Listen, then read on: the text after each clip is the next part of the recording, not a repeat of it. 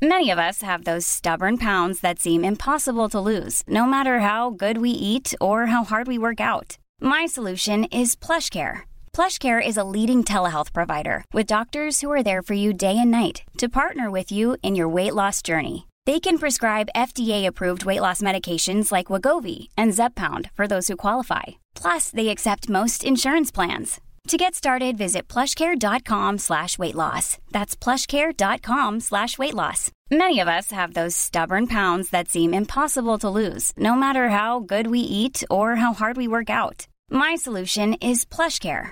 PlushCare is a leading telehealth provider with doctors who are there for you day and night to partner with you in your weight loss journey. They can prescribe FDA-approved weight loss medications like Wegovy and Zepbound for those who qualify. Plus, they accept most insurance plans. To get started, visit plushcare.com slash weight loss. That's plushcare.com slash weight loss. If we had a thorough accounting of the health effects of the burning of fossil fuels, I think that that calculus would be extremely clear. It is demonstrably the case that the total decarbonization, at least of the US economy, would be entirely paid for simply through the public health benefits of cleaning up our air. I remember a sweet, kind of naive time when we all thought if we just did our bit to stop wasting resources and recycled a bit more, we could save the planet, or the environment as we called it back then. A decade or so later, things warmed up literally, and we were given a very clear goal by the climate scientists. We must keep warming below 2 degrees Celsius, which was then later revised to 1.5 degrees Celsius on pre industrial temperatures which sounded waffly and a little untangible. And we all sort of found it naggy and confusing and got on with business as usual. But then we read climate journalist David Wallace Wells' The Uninhabitable Earth, an epically long essay that appeared in New York Magazine in July 2017.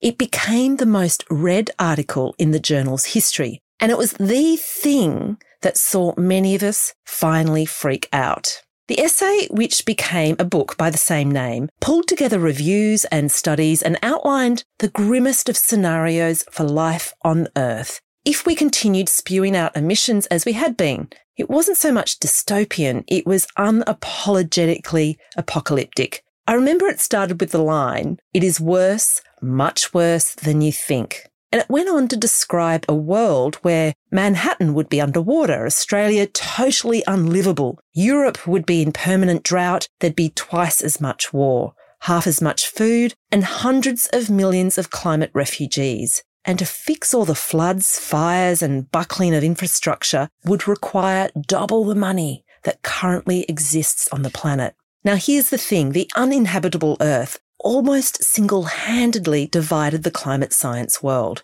In Camp 1 were those who think the general public need the information presented delicately with oodles of hope. Doom overwhelms, went the argument, and shuts people down from action. Scientists in this camp, such as Michael Mann, also accused David of over alarming the facts, although David has stood by all his claims as correct. In Camp 2, there were those who totally backed David's worst possible yet entirely plausible and quite likely scenario approach.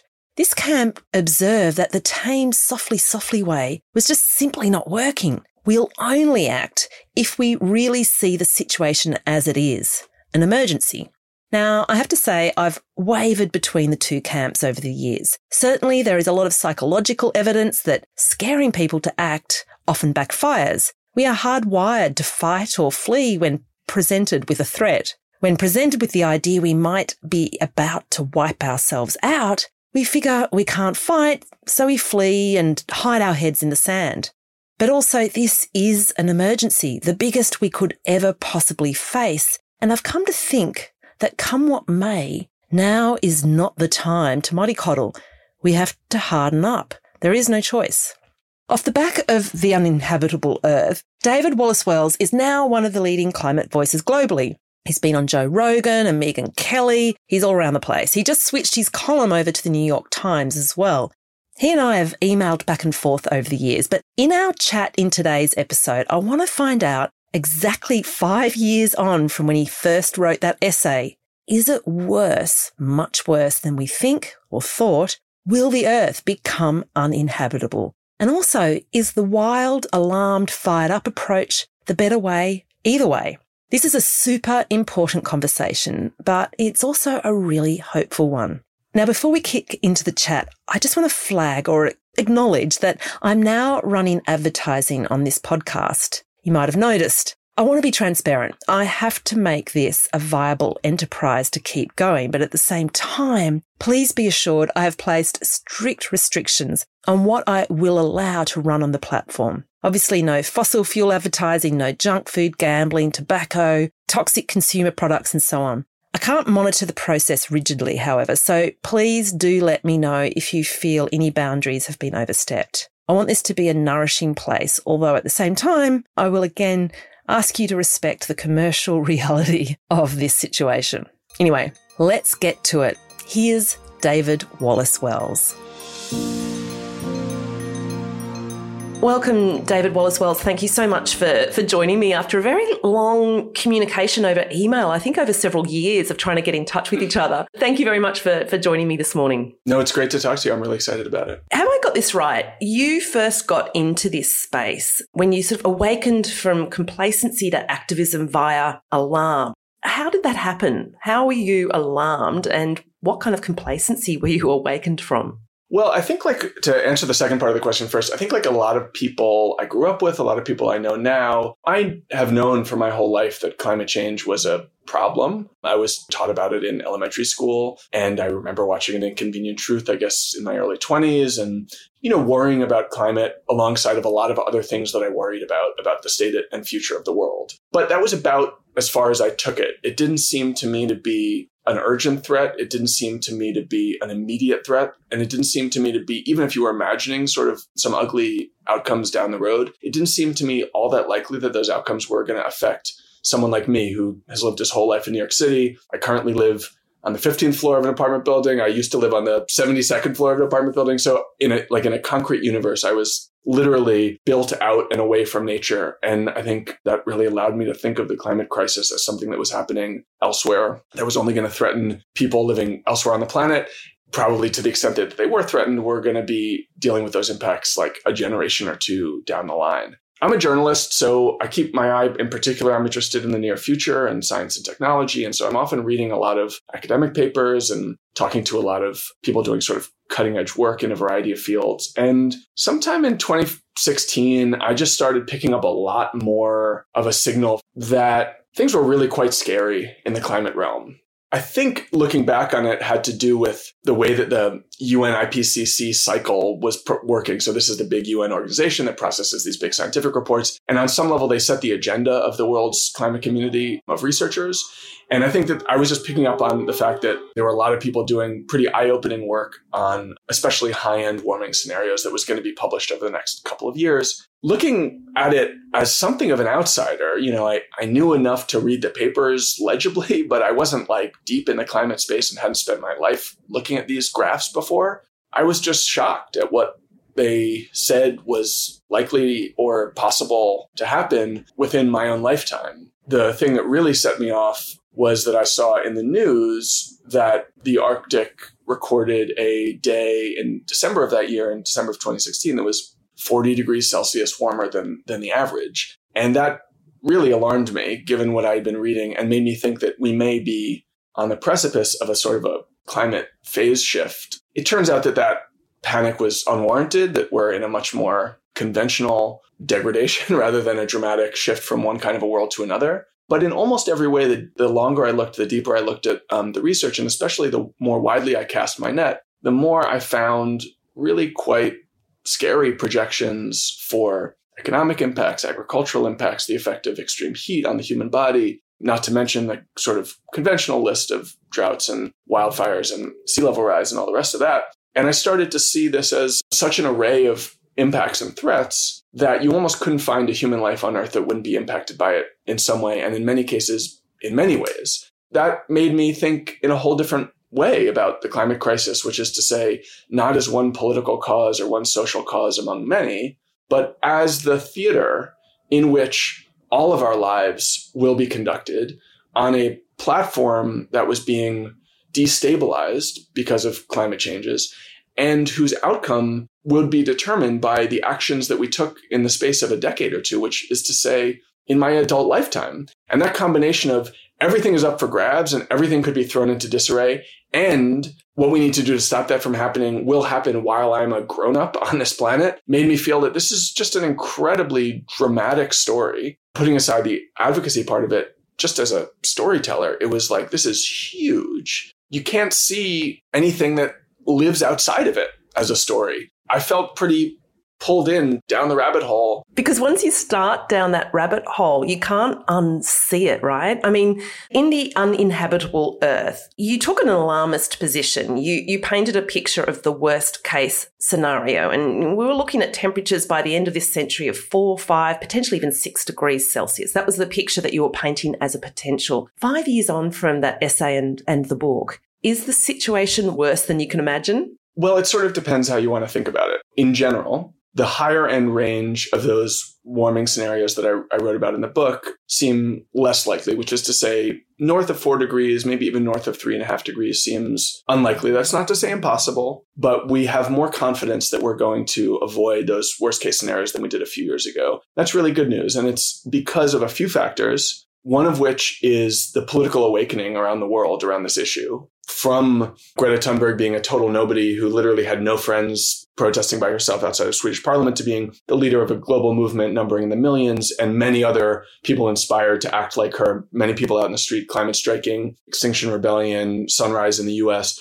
It's both a political awakening and a generational turnover in the environmental climate cause. And that's been really significant at a cultural level. It's also made our politicians and our corporate leaders take notice. And so there's been a sort of new era of more focused rhetoric, in some cases real commitments, but often more just rhetorical movement from those figures. You know, they're not doing as much as they they could be. They're not investing as much as they could be in a transition, but they're in a very different place than they were a few years ago when many of them were functionally in a denial state about climate change. And then we have probably most significantly this quite dramatic technological shift in transition, which is to say the cost of renewable energy has fallen really dramatically, much more dramatically than almost any of the conventional forecasters predicted as recently as a decade ago. And in that decade, the cost of solar power and wind power and battery power has fallen something like, depending on the technology, somewhere between 75 and 90%. So we have you know something like tenfold reduction in the cost of all of these renewable technologies and what that means is that it is no longer the case that we have to make a trade-off between what the cost benefit analysis tells us to do and what the climate emergency tells us what to do. For a generation, that's how we thought of it. This was a trade off. We could take action to avoid dramatic warming, but it would cost. And now we're in a situation where actually not taking action represents the biggest cost because investing in more fossil fuel infrastructure is actually just in a strictly dollars and cents calculus is more expensive than investing in solar power, which the IEA recently called the cheapest electricity in history. 90% of the world now lives in places where renewable energy is cheaper than, than dirty energy. So anyone who's making long-term plans, whether it be in the private sector or the public sector, is looking at these same charts and saying, oh, well, we're not going to be living in a fossil fuel era much longer. Let's start to move ourselves. And as a result, we haven't made that much concrete progress, but everybody who's making these plans is making a very different set of plans than they were making 10 years ago. And as a result, when we aggregate all those plans and pledges and commitments, it starts to look like, well, we may not take sufficient action to avoid what used to be called catastrophic warming. We're almost certainly not going to meet the goals we agreed to under the Paris Accords. And yet, we are almost certain to do much, much more than we assumed as a base case really as recently as five years ago. As a result, we now think, depending on which analysis you look at, people estimate somewhere between two and a half and, and three degrees, basically. So we've shaved possibly as much as two and a half degrees off of our expected warming in five years. As I said a minute ago, like a lot of that is like how we draw lines into the future. We're not yet making the concrete actual investments in those changes that we need to to make them real, but they seem much more plausible as projections going forward than the ones that take us to four and five degrees, which required something like a five-fold growth in coal over the 21st century, which is not going to happen. I think everybody agrees in the scientific community that we will not come in under two degrees Celsius, which is, of course, what the original Paris Agreement was working to, and then said actually it needs to be 1.5 degrees Celsius warming. Now, you're saying between two and three, two and a half to three degrees. that's still pretty bad, isn't it? I mean, can you paint a picture of what the world will look like? And that's within our lifetime. It's by the end of this century. Can you paint a picture of what that will look like? It's really hard to keep both of these ideas in your head at once, but I think it's really important. There has been good news on climate. There is progress. There's reason to think the worst case scenarios are less likely, but that doesn't mean that this is a we can declare victory and this is a good outcome. We've also at the same time moved so slowly that the things we used to consider appealing climate futures are literally off the table and impossible to achieve. And we are left with some range of outcomes that we used to consider unacceptable. And we may end up on the pretty, you know, on the cooler end of that spectrum or the warmer end of that spectrum. But we're going to be dealing with considerably more climate impact, climate disruption, and climate suffering as a result. So two degrees of warming, which you know you mentioned, most scientists would say is is unlikely. I think that's conventional wisdom is shifting a little bit. I think most might say now that something like 1.8 or 1.9 is possible, if like a best case scenario. But I think functionally, given how sclerotic our institutions are, how slow we are to adapt change, I think we can basically talk about two degrees as like a that'll be a very good outcome if we get there. And at two degrees, we're talking about an estimated 150 million additional people dying of air pollution from the burning of fossil fuels.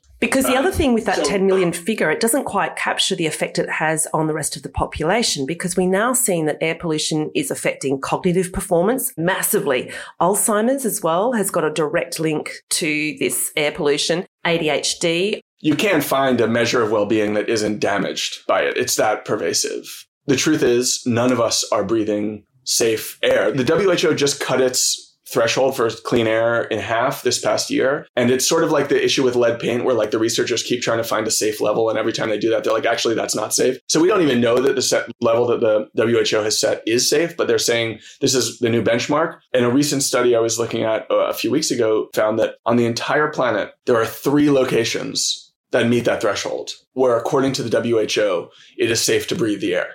There are two places in the Caribbean, Puerto Rico and the U.S. Virgin Islands in the Caribbean, and then one in the South Pacific, which is a, um, a former French colony called New Caledonia. Now, these effects are on a spectrum, so you can be relatively close and the impacts won't be that dramatic, or you can be living in Delhi, where the average resident of Delhi's life expectancy is nine years shorter than it would be without air pollution. Basically, wherever there's air pollution, human flourishing will suffer. And it's mostly coming from burning of fossil fuels, although there's some agricultural burning and there's also wildfire and bushfire, which is an increasingly big part of the problem. Also linked to climate change, of course. Yeah. And, you know, last year, global wildfires released more carbon into the atmosphere than any country in the world but the US and China. Wildfires would be the world's third biggest emitter. And of course, we have very little control over, over that carbon release, which is quite concerning if we had a thorough accounting of the of the health effects of the burning of fossil fuels, I think that that calculus would be extremely clear. We're sort of evolving our understanding of these impacts, but even given the crude,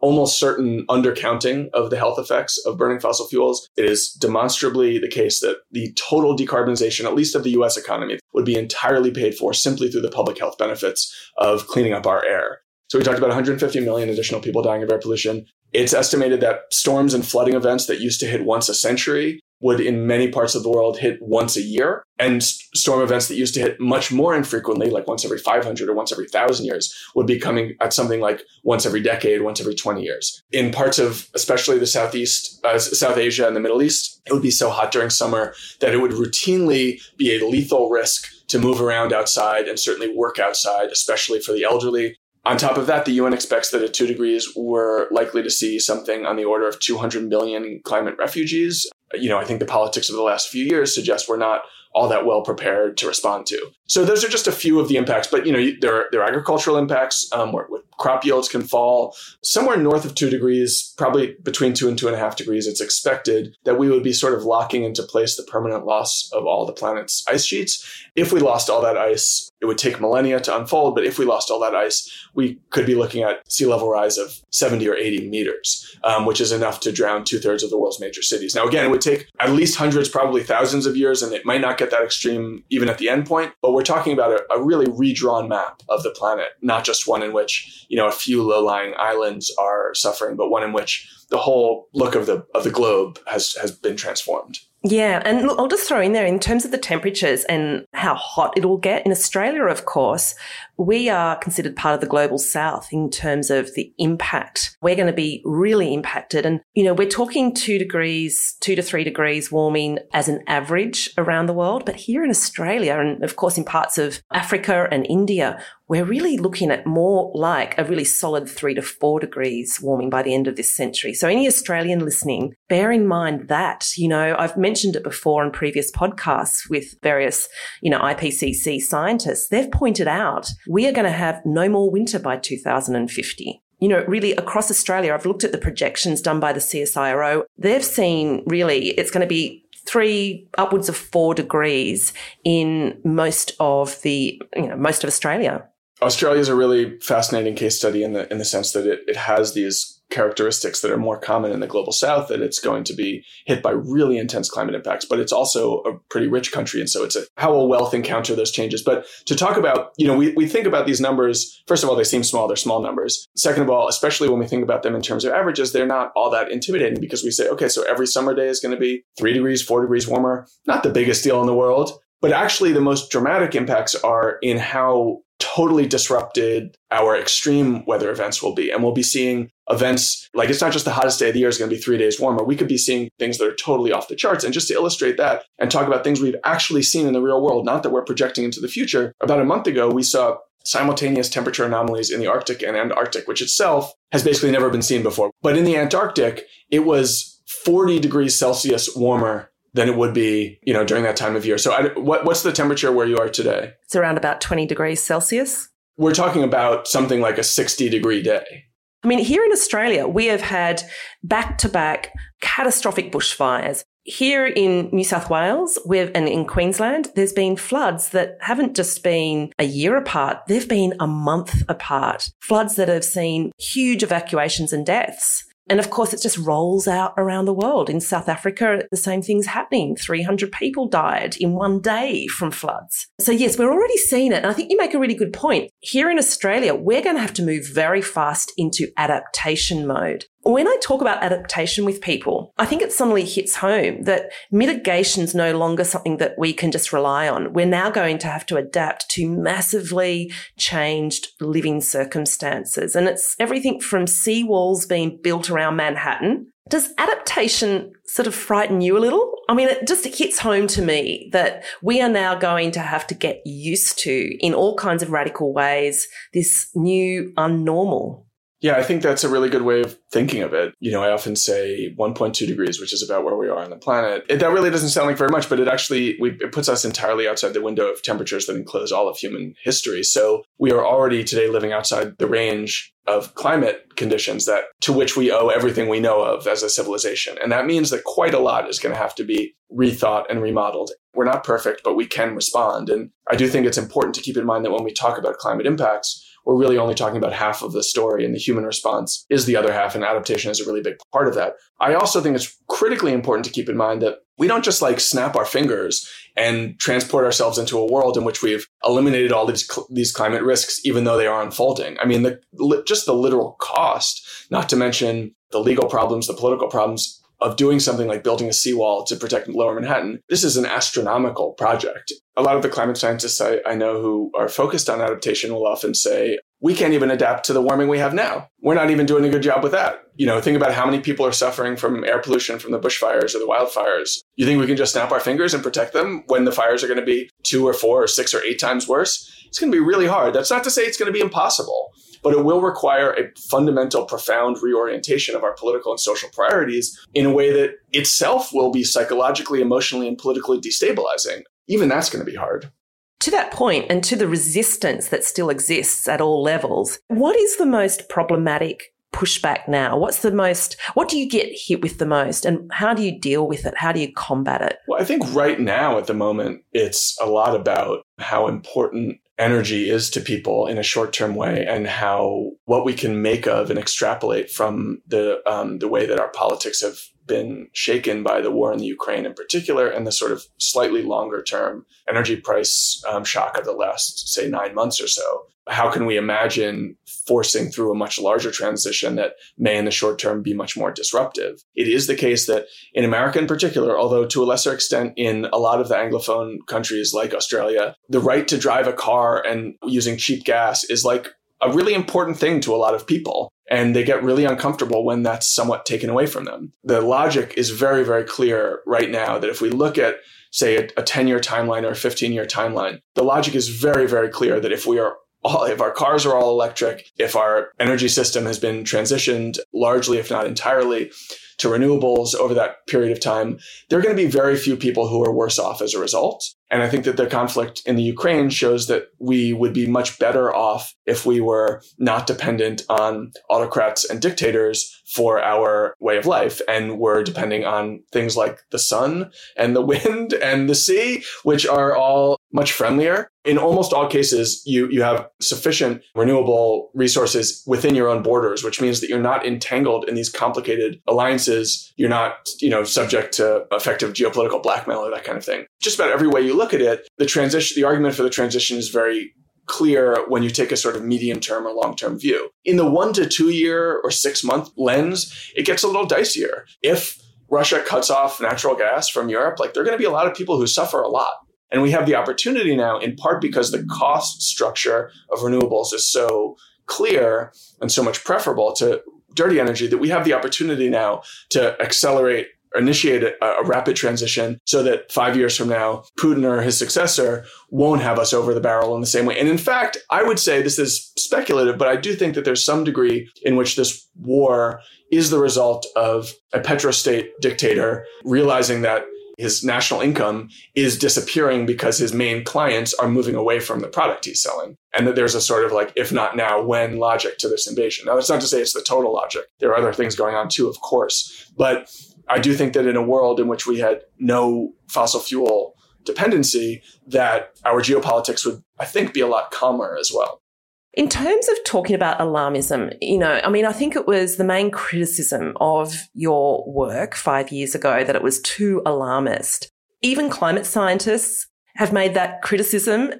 And in general, they tend to be quite tame in their presenting of the facts. Why is there this reticence from scientists to really come out with the alarmist position? And I think that's why you wrote the essay in the first place, is because not enough people were sounding the alarm. Yeah, absolutely. So this this essay was from 2017, and it, as you said earlier, was was really looking at worst case scenarios of four five, even six and eight degrees of warming my book is more of a likely range, which has has some four and five degree outcomes in it, but is also looking at outcomes of two and three degrees. So it's scary, but it's not quite as terrifying as, as the original article. My sense is that over the course of these years, we've seen a really big shift in climate rhetoric from scientists, also climate advocates, also from presidents and prime ministers and secretaries general. Almost everyone in a position of consequence on climate now talks about it in existential terms. Now, that's not to say they think if we get it wrong, we're all going extinct or anything like that, but you do see a really new kind of climate rhetoric, and I would say even in some cases, climate hyperbole from some of these leaders. And that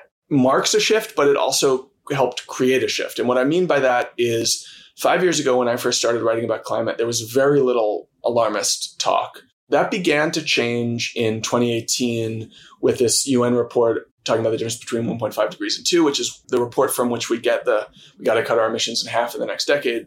Then it was picked up and amplified by, by Greta and her climate strikers. And there was a sort of a period of maybe a year or two when non traditional climate advocates were speaking a much more vivid language of urgency and alarm. There was still some resistance to it in the climate community, but very quickly, scientists and older guard advocates saw that it was mobilizing huge numbers of people and changing the way that political leaders and even corporate leaders were addressing the issue. That tone has become much more common. Now so common it's almost brushed past. Like the UN Secretary General said at the, at the when this latest report was released that we are firmly on the road to an unlivable planet the Secretary General of the United Nations said unlivable planet.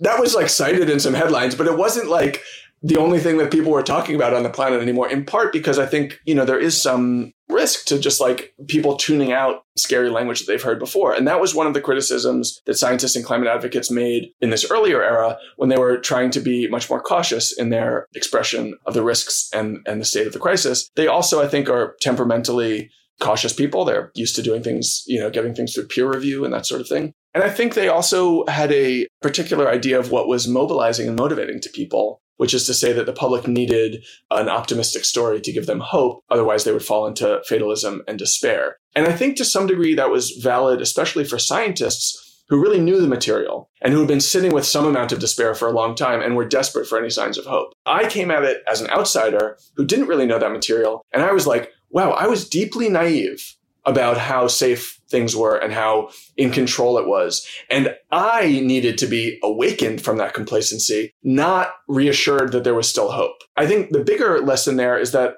people come to this issue from a variety of places, from a variety of backgrounds, with a variety of different ideas about how bad things are. A regime or a program of climate communication meets those different people in different places so that it can organize different constituencies and maximize the number of people who are engaged on the issue as a whole. I was an example of someone who was not scared enough.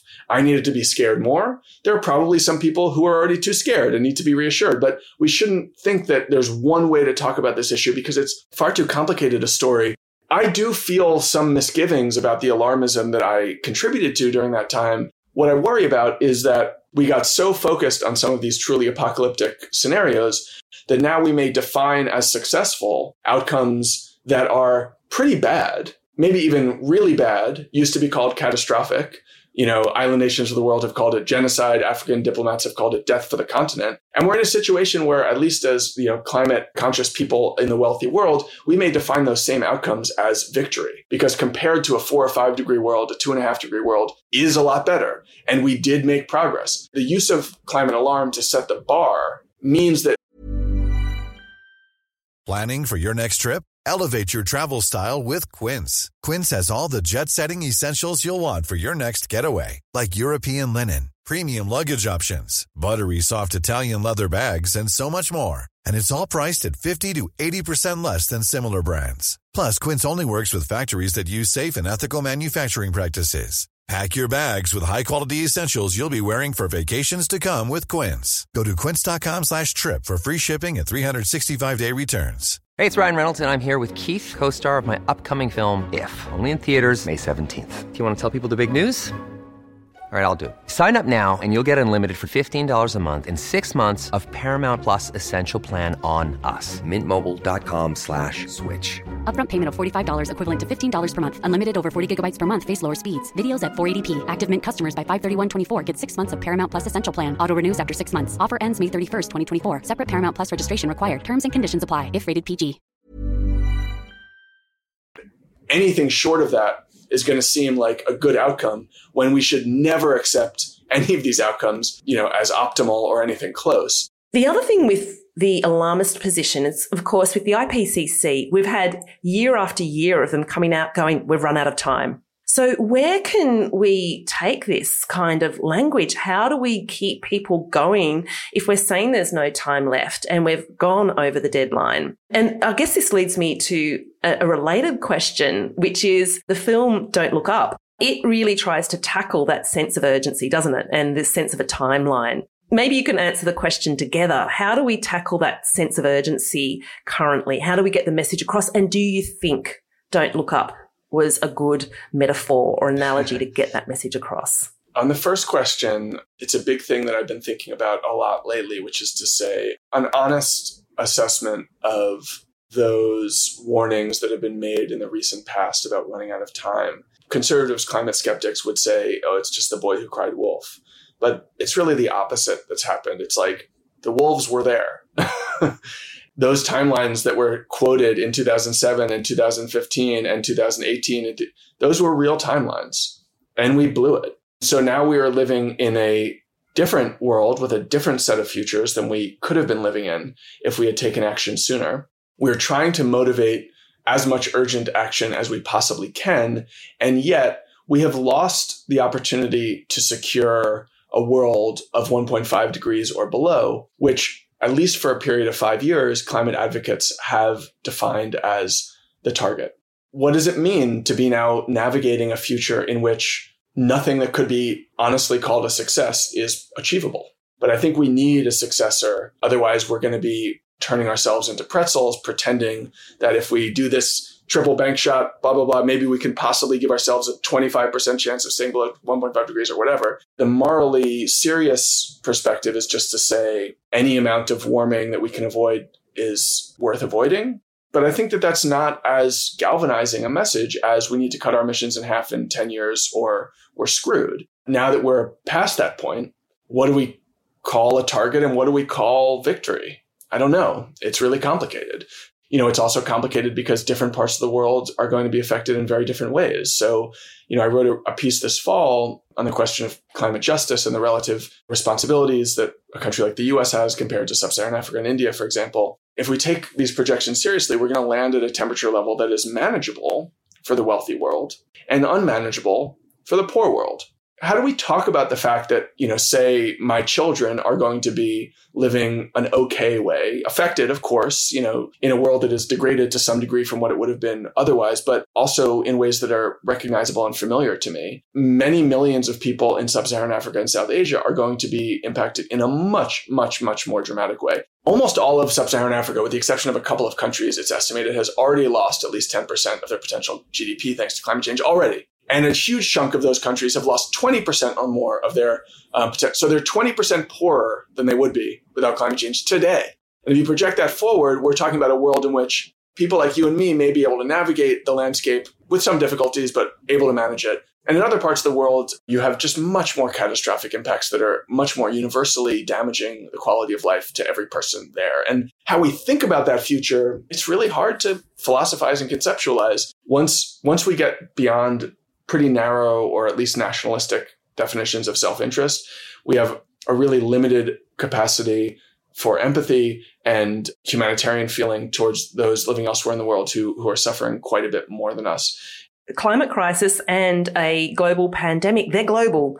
They cross borders. You can't shut down the borders on this thing. It is really daft there are going to be people, wealthy people living in wealthy parts of the world who can walk on a, around on a daily basis in 2050, not thinking like the world is on fire. On the other hand, we are so connected, not just in terms of viruses traveling around the world, but in terms of you know the stuff we buy is produced in these like just to, just to be like a crass American consumerist person, like if like Shenzhen is like flooding five times a year, like where do you think they're going to be making our iPhones? What does that mean for our inflation rates? Well, we're already seeing it. The supply chain. We're all really rather inconvenienced by it. We're also inconvenienced by the war in Ukraine because, you know, gas prices have gone up. Which is not to mention that, you know, the, the large bulk of sub-Saharan African countries who import a third to a half of their wheat from those two countries and who may be dealing with, I mean, we think a little higher gas price is a problem, like something else much more dramatic could happen. One other thing that we don't talk about as well is the emotional element because we're all connected on social media. So think about how upset and the emotional psychological toll it's taking on people as we watch what's happening in Ukraine. It is deeply upsetting. We're not going to be able to unsee what's happening in the rest of the world because we're all so digitally connected as well. And I don't think there's a discussion around that. We might be able to walk outside our front door and live a reasonably normal life, but we're going to have imagery of human suffering. I don't know that we really want to live a life where we're thinking we're just fine here and the rest of the world is not only not flourishing, they're dying. So I think that's a really interesting one. But the second part of the question was don't look up that sense of urgency that was an asteroid, wasn't it? Asteroid or meteor, whatever, coming at the Earth. And they had six months. So it was a very defined six month deadline before the entire world blew up. It was really interesting to watch the psychological cognitive dissonances going on. They're very, very similar. They parallel what happens with the climate crisis. But do you think that metaphor was helpful? Well, I should say up front that I'm I'm biased about this in a couple of different ways. So Adam McKay, the director, is a friend of mine, and he's developing my book into a TV show. I found it a quite unnerving movie. I felt like my my knees were wobbly actually for a while afterward. And the most powerful thing about it to me was the cornball way it invoked our collective fate as a planet and how fragile our collective existence is. So I found the last spoiler alert, things don't end well in that movie. I found the last third of the movie really terrifying, but also moving in the sense that it was a tribute to the basic beauty of human civilization and planetary life and how horrible it is slash would be if we were to lose even some chunk of that and potentially all of it. You know, there was a fair amount of criticism of that central metaphor for the, the reason that you're sort of honing in on, which is to say climate change isn't like an asteroid exactly. It's getting worse over time. It's not, you know, a deadline. We do have, depending on how you want to think of it, decades to deal with it, not just months. It isn't a universal challenge. Different parts of the world are going to be hit differently. And so it's not an extinction level event, but something about how suffering is distributed around the world. You know, those points are all true. There are differences between climate change and an asteroid hitting the planet. I don't think Adam McKay or David Sirota, who co-wrote the movie, would, would deny that. That's, you know, to me, that's the use of, that's the value of satire in particular, is that it presents much, you know, heightened conflict and drama to illustrate the things that we may not be able to see so clearly about ourselves. So yes, climate change is not coming to kill us all in six months if we don't take action on it. And yet you pull back and think about the human experiment, which is now 10,000 years old, or however you want to count, several million years old, a 10 year timeline is pretty damn short.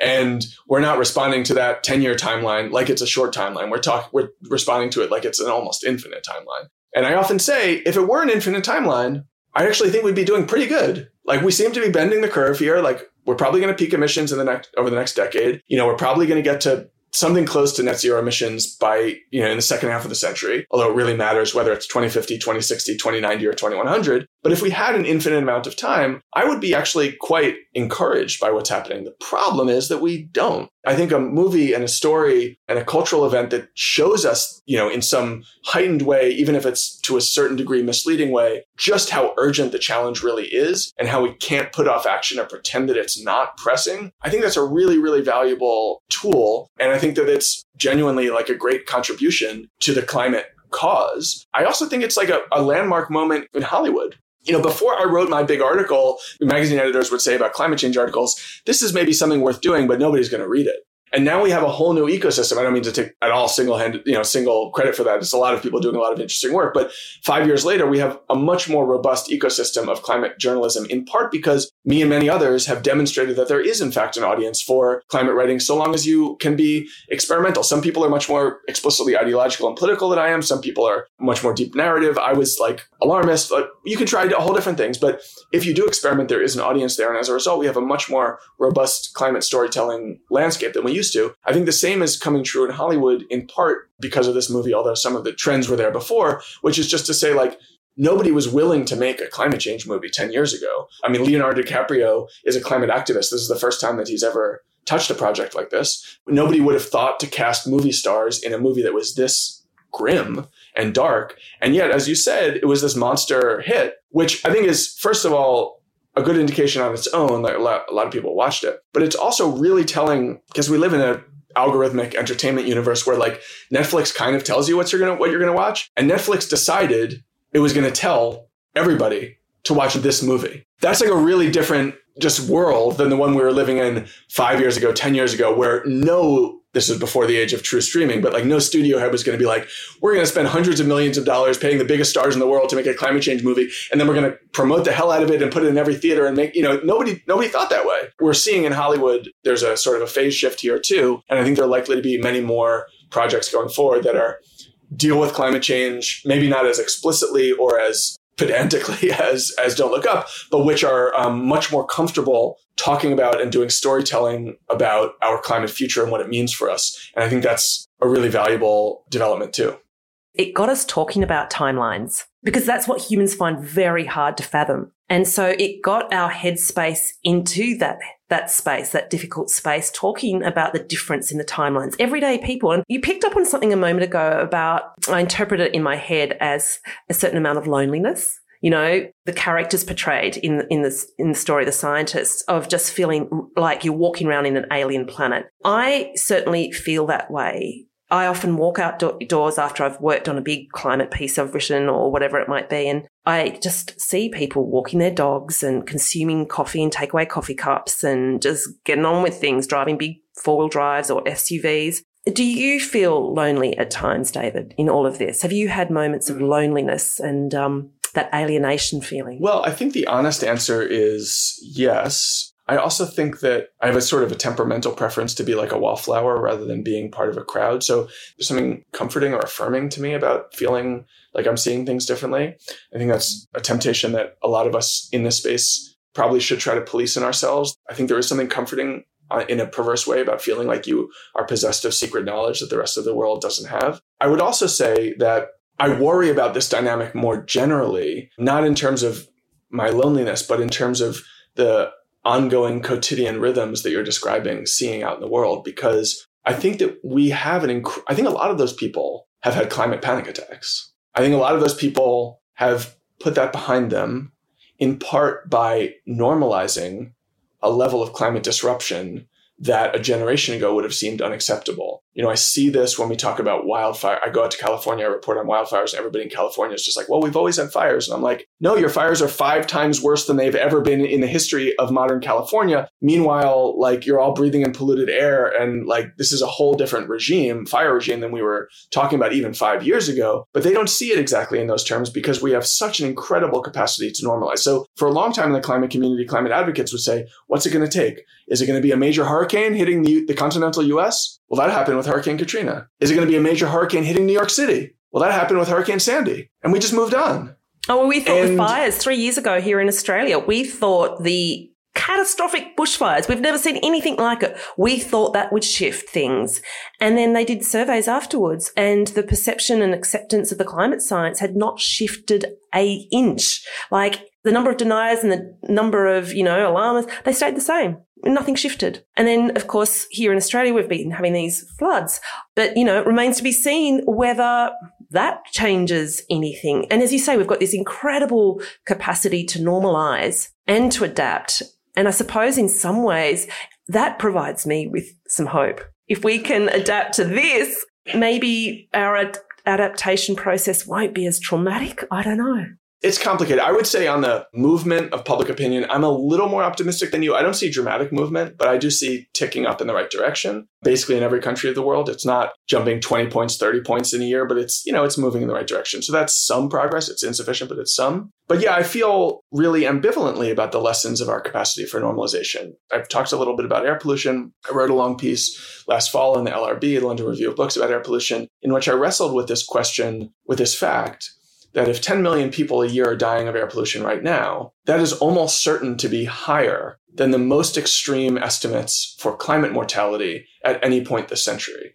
So it is a defensible claim to say that more people are dying of air pollution now than will ever die from climate change. Now, how do we think about that fact? It can comfort us.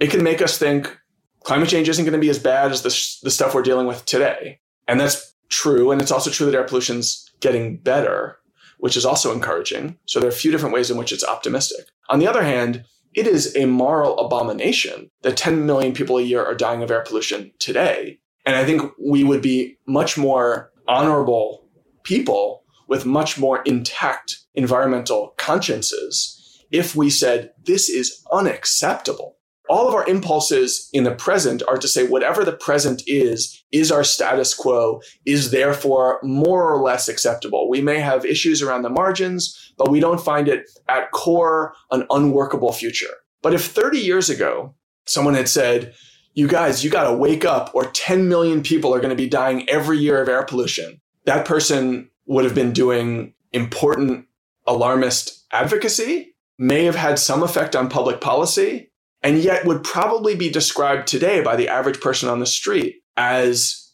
insane because we had so totally normalized the thing which seemed completely unacceptable a generation ago. I talked earlier about the degree to which I'm a little bit of a reformed alarmist. My profound feeling about indefensive alarmism, even now, is like we need to remember how scared and moved and horrified we were by some of these impacts. Because if we wait until they are with us, we will just find them familiar.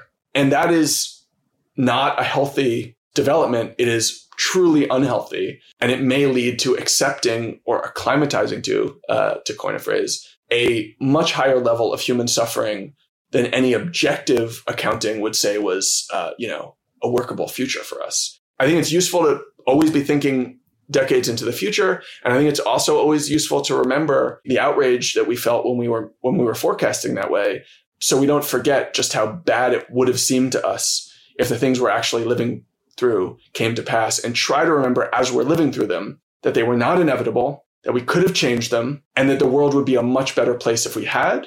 And then to try to apply those lessons going forward and saying, what is the range of outcomes from the present?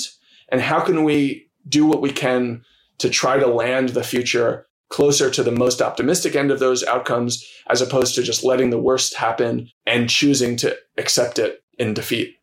I've never heard that perspective actually, and I find that really interesting. I can tell you've you've had to wrestle the last five years with your previous alarmism, and you no doubt defend it multiple times. But that's a really interesting sort of sweet spot between the hope, the alarmism, and realism. It's um interesting thought. I'm gonna I'm gonna reflect on that after after we we hang up here. But I'm aware of time, and I do want to ask one last question. I don't ask all guests this question. It's not always relevant, but I think it's particularly relevant to you. What is left if we lose it all? And I imagine, David, you've contemplated that in long, lonely nights, staring at the ceiling as you contemplate the destruction of the planet. But what are your thoughts on that? Well, I think that's part of the feeling that I had watching the end of Don't Look Up was that feeling of destabilizing loss and, you know, tragedy. And I do think that we are heading into an era in which we're going to lose a lot. Some of those losses in some parts of the world may seem total. You know, if a particular community is no longer sustainable in a particular area, it may mean those people may leave and find comfortable lives elsewhere, but it will mean abandoning their entire heritage, which was a hugely important thing to their upbringing and their parents and grandparents' upbringing. And those kinds of um, historical discontinuities are likely to, I think, become very common in parts of the world thanks to climate change, and they are they are really tragic. I don't think that we're really at meaningful risk of truly losing it all. It's a hypothetical, I guess, because of course Erich Fromm posed the question in the face of nuclear threat. And it was, you know, how do we want to live our lives in the meantime? You know, what really matters when you're aware of that existential threat. The most important lesson to me is the humanity of other humans and the value of their lives, no matter how distant they are from mine, no matter how foreign their habits and cultures are from mine. The cultural training that I and almost everyone else in the West has gotten to basically treat suffering as a natural feature of the developing world must be discarded. And we must reckon with our own responsibility for that suffering and our own responsibility to prevent future suffering, as opposed to turning away and taking comfort in a much smaller circle of empathy in which lives are, relatively speaking, uh, more prosperous and fulfilling.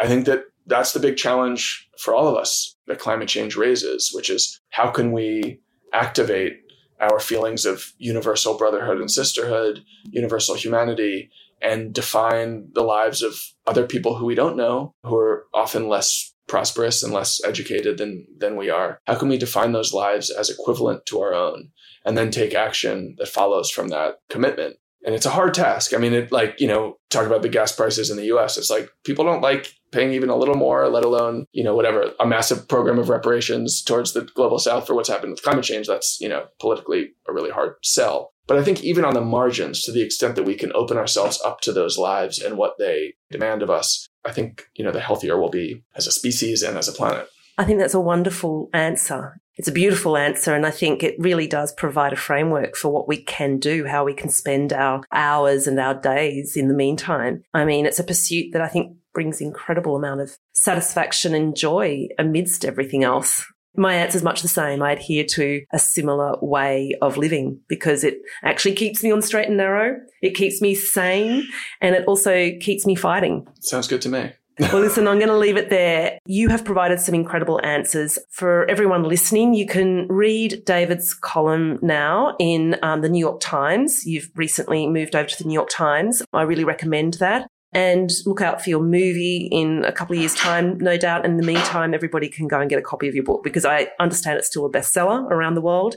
And I'll have all of these details in the show notes. Well, thank you so much. It's been great to talk to you, and hope we hope we can catch up again too soon. There is a lot to take in from this chat, and I think I'll let it all just settle with you. I do, however, encourage you to subscribe to David's column in the New York Times, and I've put a link in the notes to follow his thoughts on all of this. I will also just say something on alarmism, or more accurately, telling the truth. We are entirely capable of being freaked out and acting, and we will always rise to this dual capacity in critical times.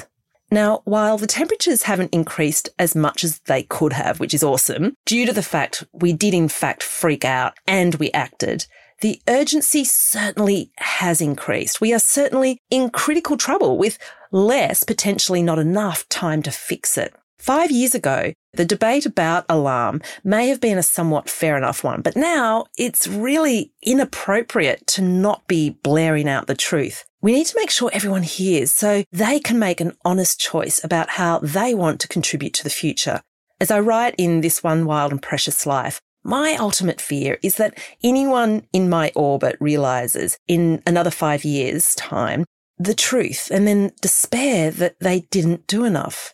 Aside from all of this, we are now in the climate emergency. The truth can't be avoided or unseen. We're here, we're in it. And so the most appropriate, responsible and caring thing we can all do is to talk it front on, brutally if need be, because the truth is brutal. And not let's ever forget that the history books are filled with people that have been called alarmists, but they turned out to be the very forces that saved us.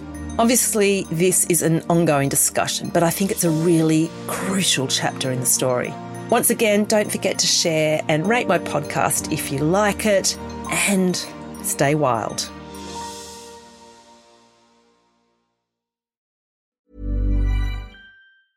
Planning for your next trip? Elevate your travel style with Quince. Quince has all the jet setting essentials you'll want for your next getaway, like European linen, premium luggage options, buttery soft Italian leather bags, and so much more. And is all priced at 50 to 80% less than similar brands. Plus, Quince only works with factories that use safe and ethical manufacturing practices. Pack your bags with high-quality essentials you'll be wearing for vacations to come with Quince. Go to quince.com/pack for free shipping and 365-day returns. Imagine the softest sheets you've ever felt. Now imagine them getting even softer over time. That's what you'll feel with Boll and Branch's organic cotton sheets. In a recent customer survey, 96% replied that Bowl and Branch sheets get softer with every wash. Start getting your best night's sleep in these sheets that get softer and softer for years to come. Try their sheets with a 30-night guarantee. Plus, get 15% off your first order at bollandbranch.com. Code BUTTERY. Exclusions apply. See site for details.